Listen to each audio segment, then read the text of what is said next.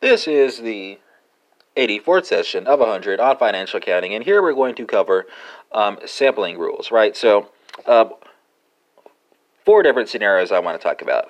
Uh, when the normal sam- when you know the uh, when you're sampling from a normal distribution with a known variance, you use the z statistic if the sample size um, is small, and the z, the, z, the z statistic again if the sample size is large.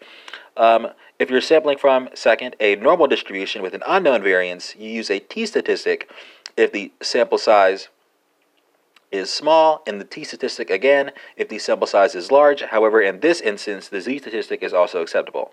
Third, if you're sampling from a non normal distribution with known variance, uh, then if the sample size is small, you can't use the z or t- you cannot use the z or t statistic. But if the sample size is large, you can use the z statistic. And finally, if you're sampling from a non normal distribution with unknown variance, then if the sample size is small, you cannot use a z or t statistic, but if the sample size is large, you can use the t statistic, but the z statistic is also acceptable.